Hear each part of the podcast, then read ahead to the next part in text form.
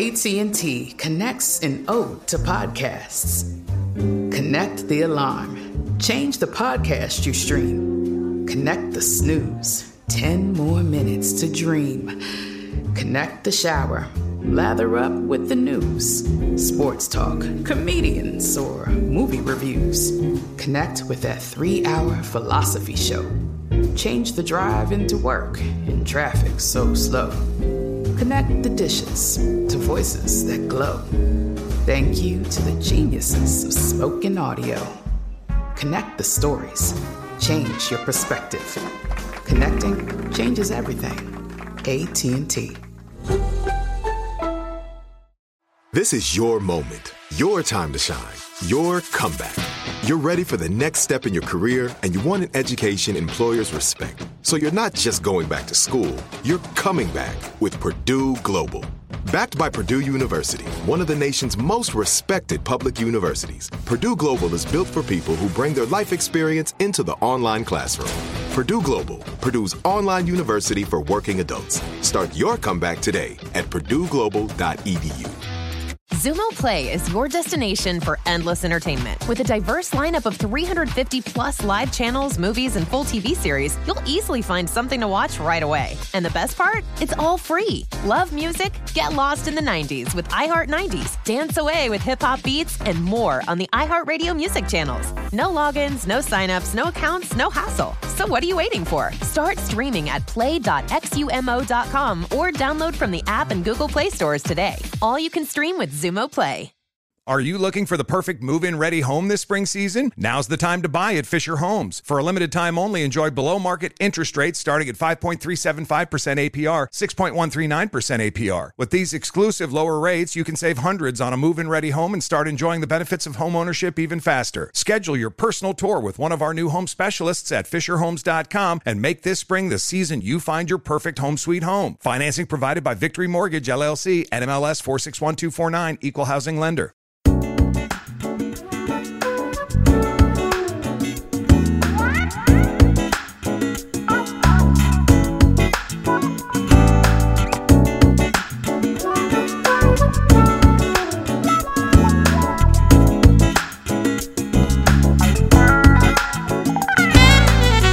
Welcome to the latest edition of 100, the Ed Gordon Podcast.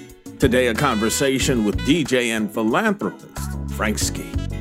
Ski is one of America's top radio DJs. Hey, everybody, it's your boy Frank Ski, and you heard it. Yep, I am back, DMV. Hey, listen, Frank Ski. His career started in Baltimore in 1988, and today he holds down a morning show in Atlanta and an afternoon drive show in the nation's capital.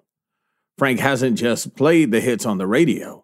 He was a street DJ even before he hit the airwaves. And over the years, he's created music that often put people on dance floors across the country. The Wobble, Doo Doo Brown, and Whores in the House had people up. When the latter was sampled on Cardi B and Meg Thee Stallion's WAP, the song became one of 2020's biggest hits. Ski has become a force in the music industry and in the community through his philanthropic efforts, most notably the Frank Ski Kids Foundation, created to expose kids to their future through science, technology, athletics, and the arts. Hey, man, good to see you. Good to see you more, brother. Listen, you know, uh, for as long as I've known you, I didn't know until I started doing research uh, uh, about you for this is that you're yeah. from you're from originally born in I should say Harlem. Harlem, New York, yeah. I had no idea. Yeah, Harlem, New York. Family from Harlem, so that's cool. Talk to me a little bit about your childhood. I know that um, you know, as it went on, it it family broke up to a degree, had to live in yeah. a couple of places. But what do you what do you remember most about it? Um, you know, it's interesting. I had a kind of like a um, traumatic childhood for some people, but I think it worked out perfectly the way it was supposed to work out. I was actually uh, living with my mom. My mom was uh, in a relationship with somebody else, and they had kids.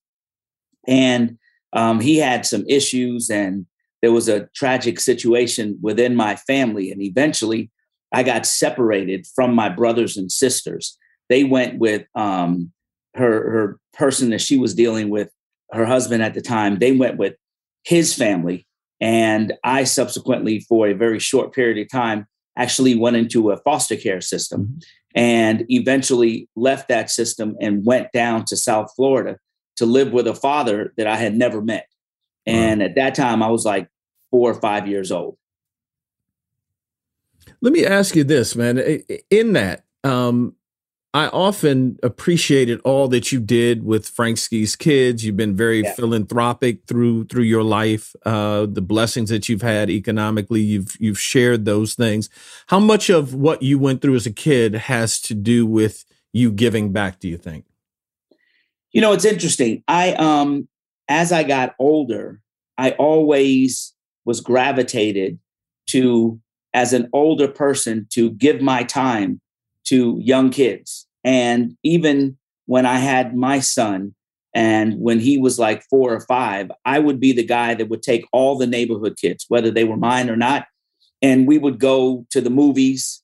Um, I love like movies and taking kids to the fair. And I was doing this as a young adult, like every single weekend. It was never just me and my own kid. It was always me and nieces and nephews and other people's kids um, that I took out. And I think that all was because as a child, when I went to live with my father, I was a latchkey kid at a very young age and was kind of like by myself. So I learned to um, enjoy time by myself, but I never really wanted to do that. So I always wanted to make sure that kids got busy and I kind of lived vicariously the childhood that I always wanted, I mm-hmm. lived through the kids that I got a chance to help. But it wasn't until it wasn't until later um, when I went to college and thought I was going to be a lawyer that I met my life mentor. And from there, and working in radio at the time, did I get interested in really making that give back a profession with the yeah. Frank Ski Kid Foundation. Here's what's interesting to me. You know, I think about often, I remember talking to Jamie Foxx about his situation with his parents. He ended up being raised by his grandparents and how he couldn't understand that uh, a father who lived only a few blocks away in his mind wanted nothing to do with Jamie. And Jamie yeah. said to me, Here I was, you know, this good kid, star athlete, and he didn't want me in his mind. This is yeah. what Jamie was thinking. And later, they mended fences and found ways to work through a relationship and all.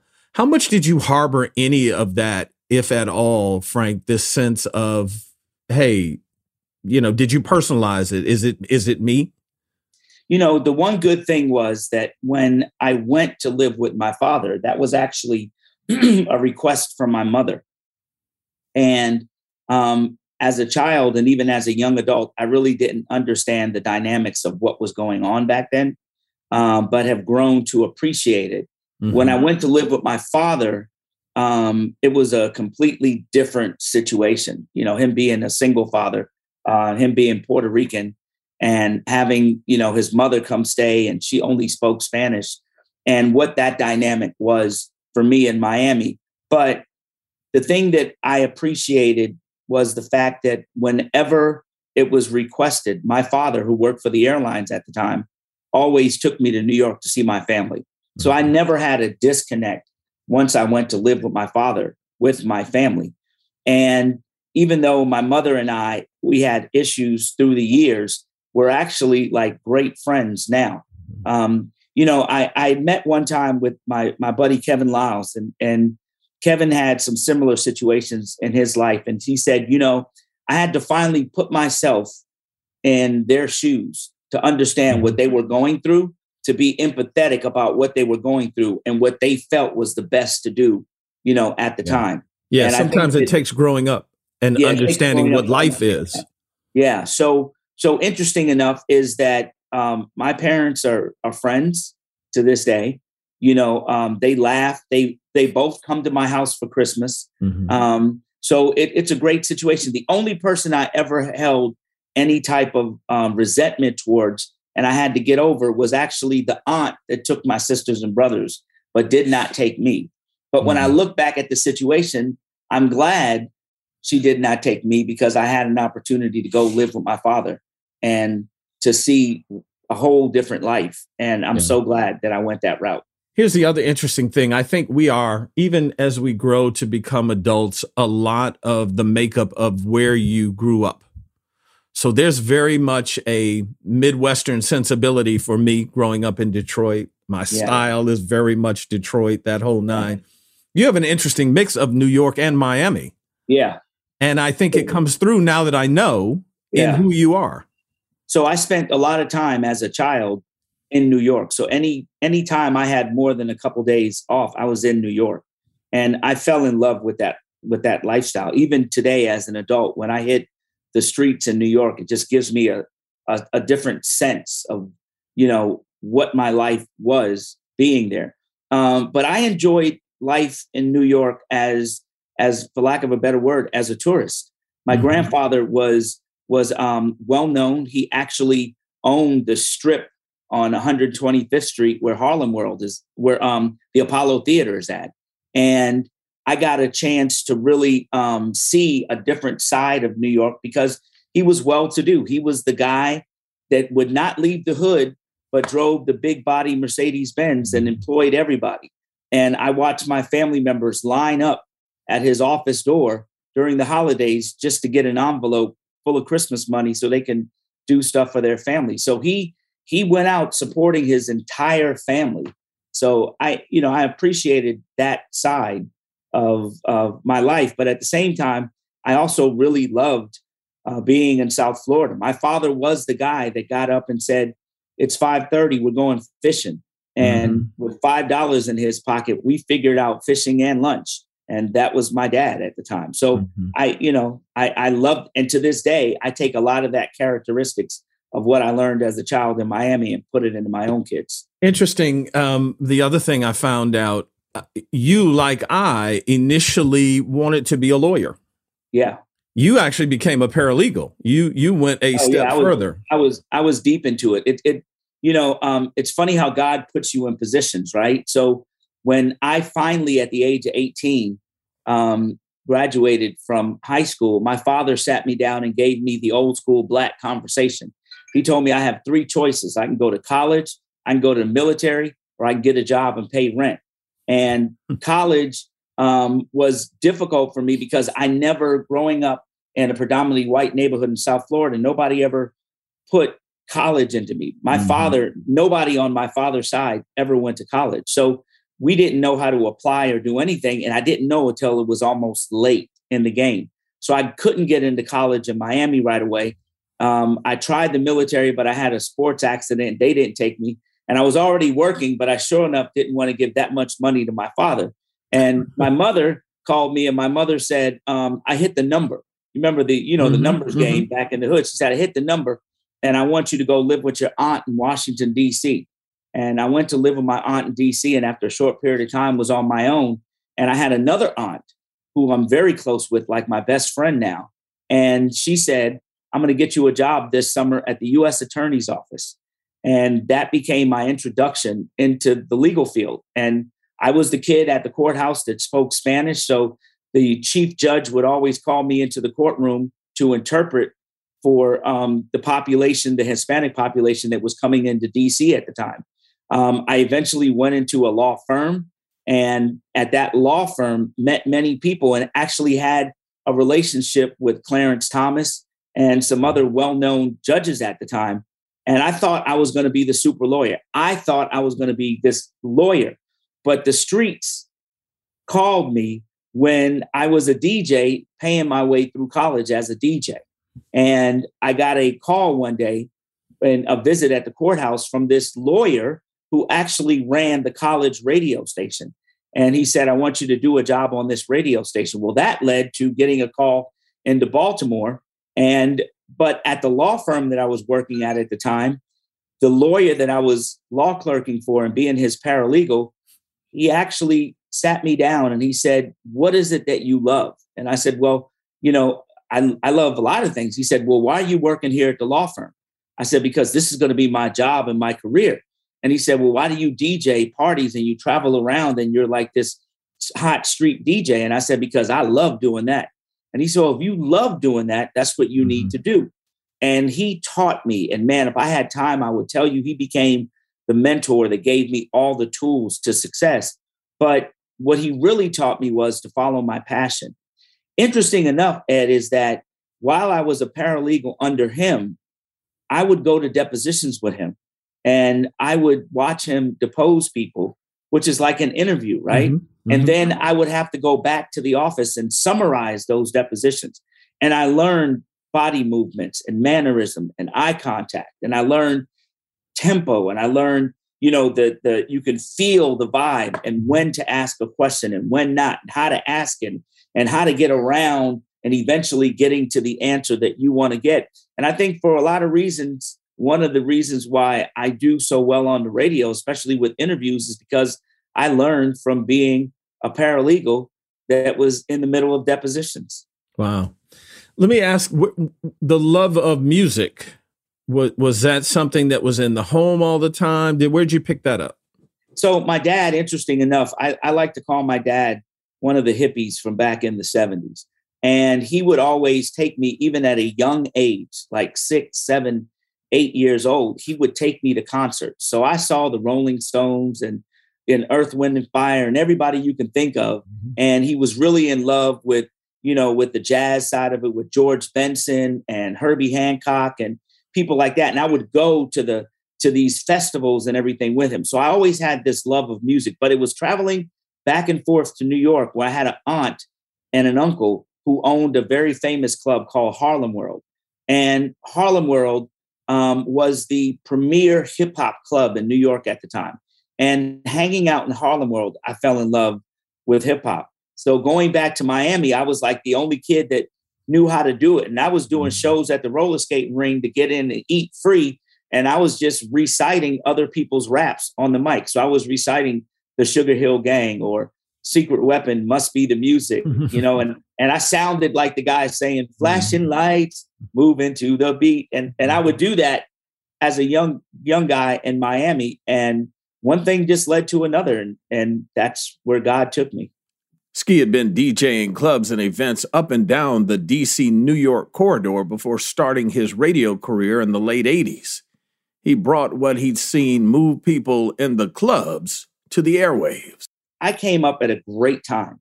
So when I was on the air, there were only three DJs in the entire country that was playing rap music on the air, and I was one of the three.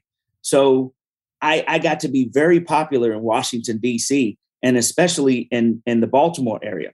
But when I was able to get on the radio and be a street DJ at the same time at an early stage, I was probably DJing five nights a week in the clubs. And touring on the weekends, going from different cities. And I got really involved into the Black HBCUs. Mm-hmm. And even though people always think I'm a Kappa, I'm not. Um, I decided it was best for me to stay neutral so I could DJ everybody's party. And I that's what I was doing. I, I was I just DJing everybody's party anywhere. Many people thought that, well, when he goes to the morning show, he's not going to DJ anymore. No, I still kept DJing, and I right now I'm probably doing at least two parties a week. I try to keep them on the weekends and sometimes Thursday night because I'm older, so it's hard. It's harder to recoup now. You know, I mean, we used to be able to work to two o'clock in the morning and still do a six a.m. show. I can't can't do that anymore. But there's been a resurgence in the in the hip hop game of old school music. And yeah. if anything, D-Nice taught us was that people, especially African Americans, love good music uh, especially our old school music. So since that has happened, since the pandemic, I've been busier than I've been in a very long time. Let me ask you about the relationship that people have with DJs. You know, to a great degree, there are certain careers and positions that people feel a real connection, right? A bartender, let's say. You know, if you got a favorite bar, people really get to know that bartender often if they're sitting at that bar. Um, even strangers have a connection with a bartender. DJs to a great degree are the same way in the city that they're on. I'm talking about on radio now. Give me a sense of what it's been like for you from Baltimore to Atlanta to DC to have the relationship with the community.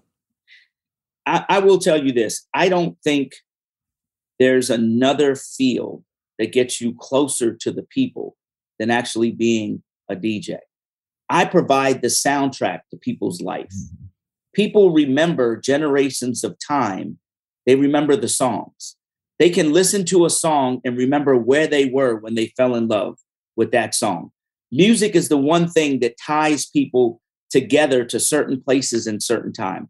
You can go to any city in America, go to Detroit, and if I said, Ed, what was the hot club in Detroit? Mm-hmm. You would tell mm-hmm. me the club, and I bet you could tell me the DJ mm-hmm. who was at that club. Most of us became adults. You know, when we became 21 and could drink, we went to the club, and going to the club was the only place we got to meet a person that we wanted to date of the opposite sex or whatever your uh, persuasion is. The clubs was that place, right? And it gave us that connection. But I provided the soundtrack. And as an MC, the way I DJ'd was take people on a musical journey every night. And people would come and stand and just watch me play music, even if they weren't there to meet somebody or dance. They, they, I, my favorite memory is to, is I was at a club in Atlanta, Kaya, and and it's crazy and it's crowded, and I'm looking across the floor and I see Jerry Rice dancing on the floor, you know, and and I'm like, wow, that's that's like Jerry Rice, and Mariah Carey is dancing on the floor, and and Jerry Rice is dancing with Debbie Allen and they they danced from 10 to 1 in the morning and never stopped and both came off the floor sweating and i think for me that's why i love it so much because i got to provide a soundtrack for people's life and they will never forget that ever i had donnie simpson on a, a couple of weeks ago and and donnie talked about the idea of his celebrity as a DJ started very young, you know, a, again, out of Detroit. Donnie was on the air at 15. Yeah. You know, and and not just some little weekend show. I mean, he was full-fledged DJ at 15. And he yeah. talked about the idea of um the celebrity you can get as a DJ as well and how particularly again local back in the day, you know, you rivaled popularity of anybody who was coming into that town. I will tell you if I wanted to be a politician, I could have gotten any political job in any of the city, in Atlanta, in Baltimore. I, I could have done it. it. it. was that much popularity. Um, but being a DJ and being in the street, ironically, is a very irresponsible profession. I mean, who who starts working and drinking at midnight and doesn't get home to five in the morning? You know, and everything that comes along with that, all that influence and both the the negative and the positive. Um, but I could have done that. That's the side of it. When you get huge names saying, I want you to DJ my wedding, that's a very that's a very personal thing for somebody to say to me. For somebody to say, fly here and DJ my birthday, my 50th. That's a huge honor mm-hmm. that somebody would bestow upon me and that respect and and and public you know, gratification that I get from it. But what's interesting enough is when I compound, think about this. When I compound being a huge street DJ with being a huge radio DJ and putting them both together, the persona was bigger than I I you know, people tell me, but I try to stay humble and and just like, okay, I hear you. Mm-hmm mm-hmm. you know, because I never want it to get to my head, which is so important about giving back and why we do it. When we return, sharing his life with his listeners and his role in the WAP phenomenon.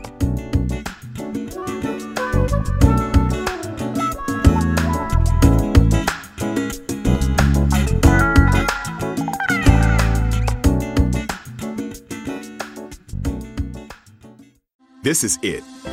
Your moment. This is your time to make your comeback with Purdue Global. When you come back with a Purdue Global degree, you create opportunity for yourself, your family, and your future. It's a degree you can be proud of, a degree that employers will trust and respect. Purdue Global offers working adults like you over 175 flexible degree programs to meet your specific career goals. These include associate, bachelor's, master's, and doctoral degrees and certificates. Purdue Global degree programs range from nursing to business to communication and more. Whatever your interest, we have the degree that will move you forward.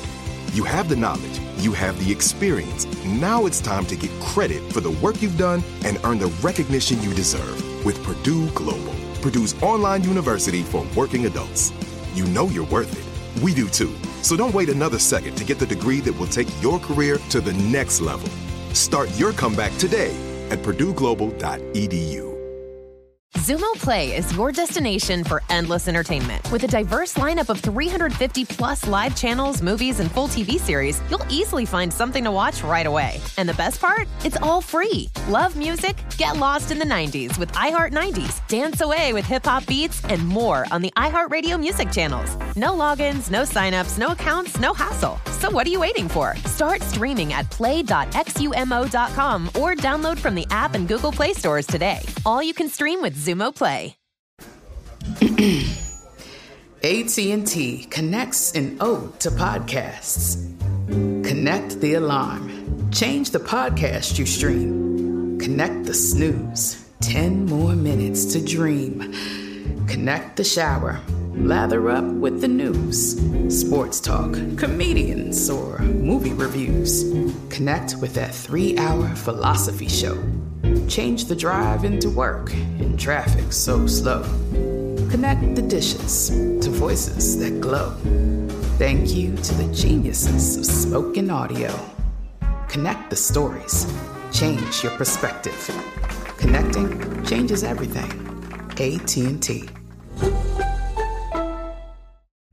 Hi, I'm Cindy Crawford, and I'm the founder of Meaningful Beauty. Well, I don't know about you, but like I never liked being told, oh, wow, you look so good for your age. Like, why even bother saying that? Why don't you just say you look great at any age, every age? That's what Meaningful Beauty is all about. We create products that make you feel confident in your skin at the age you are now. Meaningful Beauty. Beautiful skin at every age. Learn more at meaningfulbeauty.com.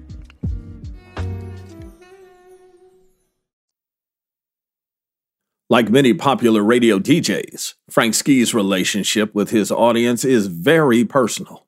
Listeners often feel a kinship to the people they listen to every day, especially if they feel the person on the other side of the microphone is really giving a part of themselves. There is a sense of giving a bit of oneself personally yeah. on the air. Um, there's an authenticity that listeners look for. And, and, I think they find it, you know, there are a couple of people that can fool you. but but for the most part, you're giving of yourself the uh, uh, not all, but a bit of who you really are. Totally. Um, and and some of the personal stuff that most of us want to keep, you know, hidden behind a door often comes out with the popularity. How have you been able to deal with that kind of thing? Because for every plus there is for being a public figure, there is a downside to it too. Yeah. You know, I, I, I will tell you this. When my children were born, I was in the room on my cell phone narrating over the air to the point where my sons turned 21 last week. And people will say, I remember when mm-hmm. you were born. I was there. I was in the room and I was there. Um, when I went through my divorce, um, I tried to keep it out the newspaper. You know, I was very kind of like, oh, this is not good, whatever. And and speaking to my friends, they would they were like, Negro, you ain't the only person that's ever been divorced. You know, everybody's been through a divorce. Tell your story. And I remember I was going through a divorce, and at the same time, I had closed my restaurant and had to file bankruptcy. And I felt so personally defeated. Mm-hmm. I felt like I, I, I felt like I failed for the first time in my life. And, you know, it was my friends that told me bankruptcy is a tool. You have to use it. You created a business. Stop holding on to things so personally and move forward and do something else. And I remember when it was about to hit the newspaper, uh, Rodney Ho, who wrote for the AJC, called me and he said, I'm going to publish the story. I just wanted to let you know. And I called him back and I said, Can you publish the story at 9 a.m.? Let me get on the air and tell people it's coming. It'll be good for you. It'll be good for me. And he said, Okay. And I got on the air and I told my truth. so many men came up to me, Ed, and told me, You saved my life. I was about to commit suicide because I couldn't deal with all of this, losing everything, mm-hmm. losing my business, losing my family, losing, you know, and you really helped me through that. It was a very transparent time. And I think it just made me closer to people to the point where people are okay now to tell me, you know, this is what happened. When my mentor that I talked about, when he died, um, I wrote him a letter and he wrote me a letter um, on his final days. And I read those letters on the air. And it was really a tear jerking moment for me where I was crying on the air. But I think it showed people that it is okay to have hurt and loss and lose people, lose business, lose everything. You know, that we are resilient and that God is always there and there's always joy in the morning if we just stick to it. And and that's what I think I've been able to do. So if you look at where you are now, there is joy in the morning in that not only have you been able to come back, but you are, um, you know, a lot of people would think this of Tom Joyner when he was in two markets at one time. You um, are are following that roadmap in that you are in two major markets on the air um, at one time. You know, I a while back, about seven years ago, I walked away from a very lucrative situation to be syndicated, and I didn't have my business together. And it wind up costing me a year being off the air. And this time I talked to God and I say, God, I'm not praying for that. I'm praying for whatever you want for me. Mm-hmm. And I'm going to work hard and whatever you want, you make happen. And since I stopped trying to steer my career, Ed, and let God control my career, the floodgates have started to open. And all I say is just prepare me for the job that you're asking me to do. Make sure I'm prepared. And I say that prayer every morning. Make sure I uplift you and make sure I'm giving people information and entertainment and, you know, inspiration that they need. Ski is giving his audience what they need five days a week on The Frank Ski Show, in the mornings in Atlanta and during the afternoon in D.C. Both cities are hotbeds for Black America, especially Atlanta. That is the current mecca for Black culture. I was on with uh, Isaac Hayes Jr. the other day, and we talked about Atlanta and what Atlanta is right now. You know, I I said to him, I grew up in Detroit in the '60s, so M- Motown was big when I was very little, at its height, at its pinnacle. Um, you know, we had black mayors long before many others. The city council was black. Black people were thriving here. Atlanta is that now.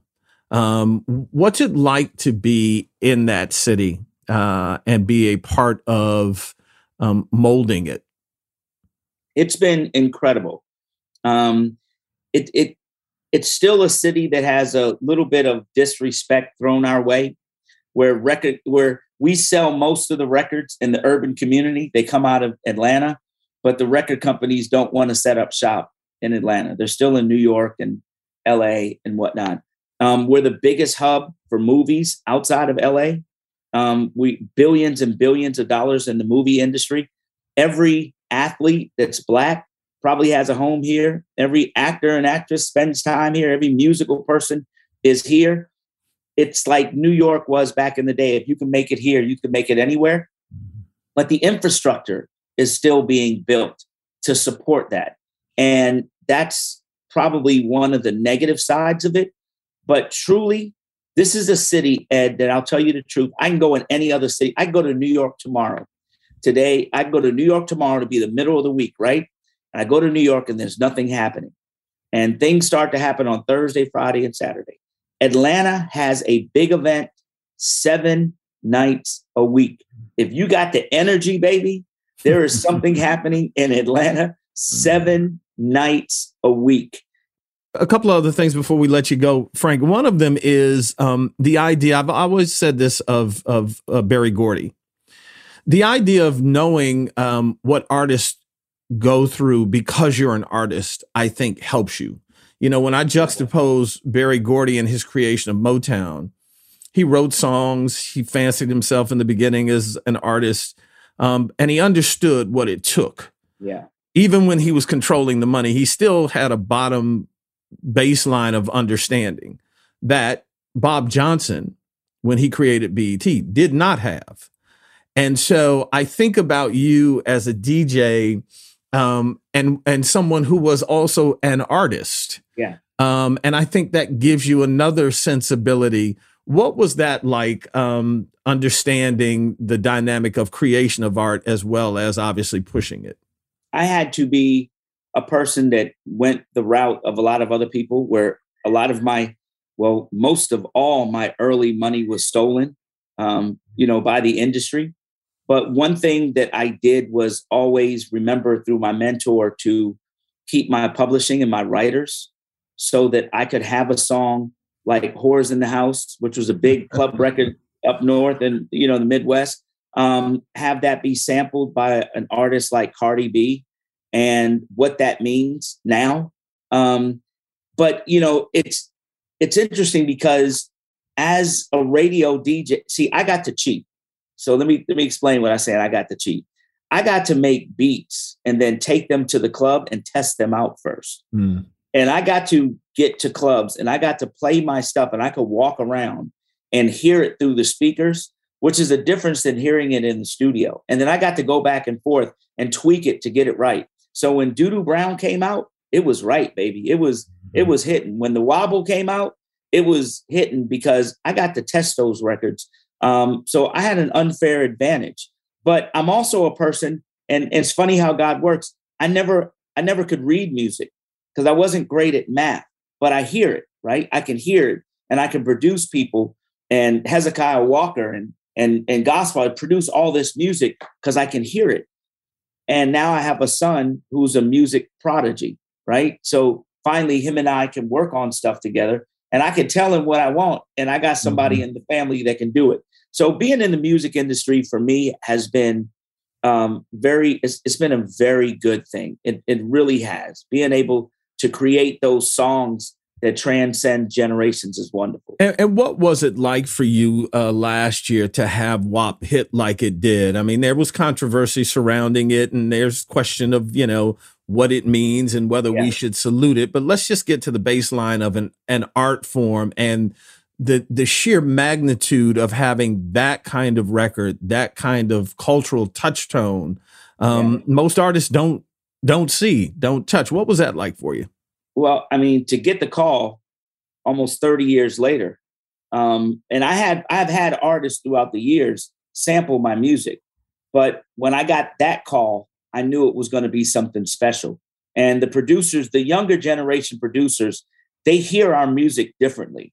You know what I mean? So mm-hmm. so sometimes we get so attached to it, we try to change and we really can't, where they hear our music totally differently.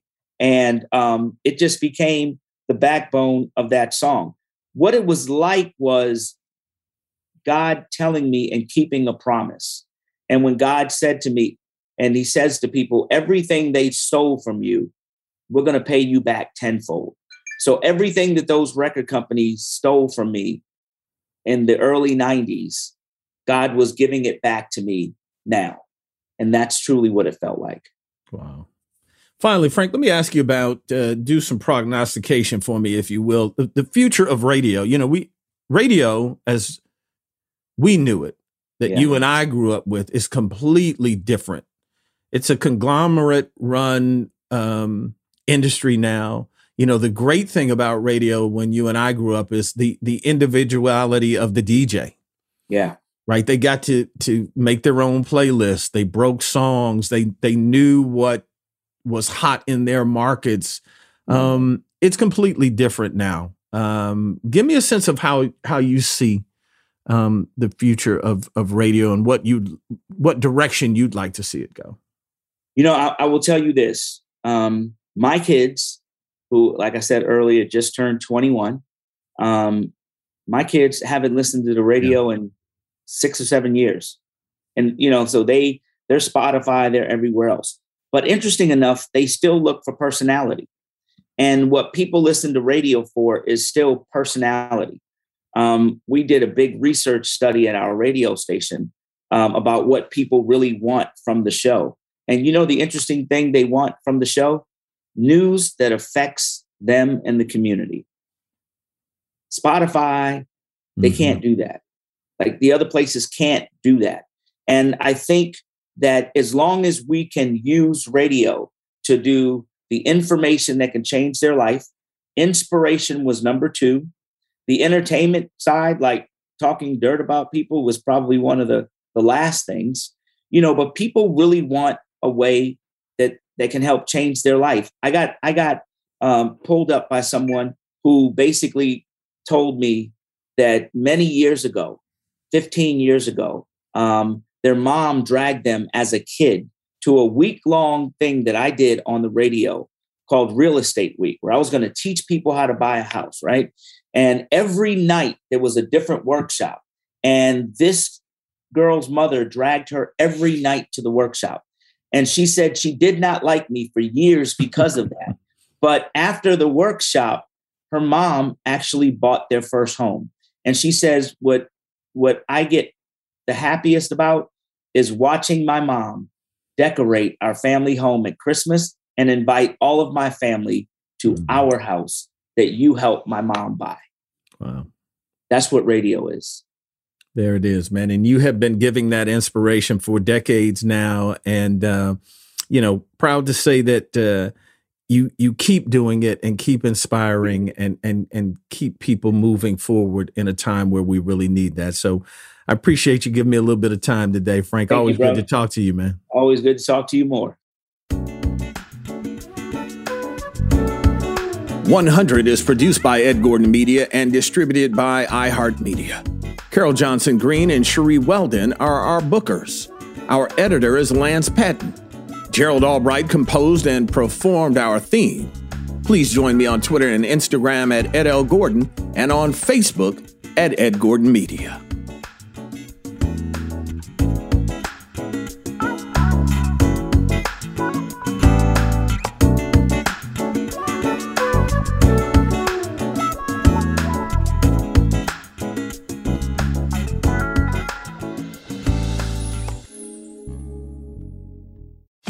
Play is your destination for endless entertainment. With a diverse lineup of 350 plus live channels, movies, and full TV series, you'll easily find something to watch right away. And the best part? It's all free. Love music? Get lost in the 90s with iHeart 90s, dance away with hip hop beats, and more on the iHeartRadio music channels. No logins, no signups, no accounts, no hassle. So what are you waiting for? Start streaming at play.xumo.com or download from the app and Google Play stores today. All you can stream with Xumo Play. Are you looking for the perfect move in ready home this spring season? Now's the time to buy at Fischer Homes. For a limited time only, enjoy below market interest rates starting at 5.375% APR, 6.139% APR. With these exclusive lower rates, you can save hundreds on a move in ready home and start enjoying the benefits of home ownership even faster. Schedule your personal tour with one of our new home specialists at FischerHomes.com and make this spring the season you find your perfect home sweet home. Financing provided by Victory Mortgage, LLC, NMLS 461249, Equal Housing Lender. We went from normal life, healthy child to acute lymphoblastic leukemia or B cell ALL. The St. Jude team came up to get CJ via ambulance. Shortly after that, I noticed a rainbow. It meant that there was hope. We were driving into hope. To have hope is to have your child healthy, and we have that because of St. Jude. You can help kids fight childhood cancer. Please become a St. Jude Partner in Hope today by visiting musicgives.org. The wait is almost over. Get ready for the 2024 NFL season as the full schedule is announced. Every rivalry, every rematch, every rookie debut, every game revealed. The 2024 NFL schedule release, presented by Verizon, coming in May. Live on NFL Network, ESPN2, and streaming on NFL Plus. Terms and conditions apply to NFL Plus. Visit NFL.com slash schedule release to learn more.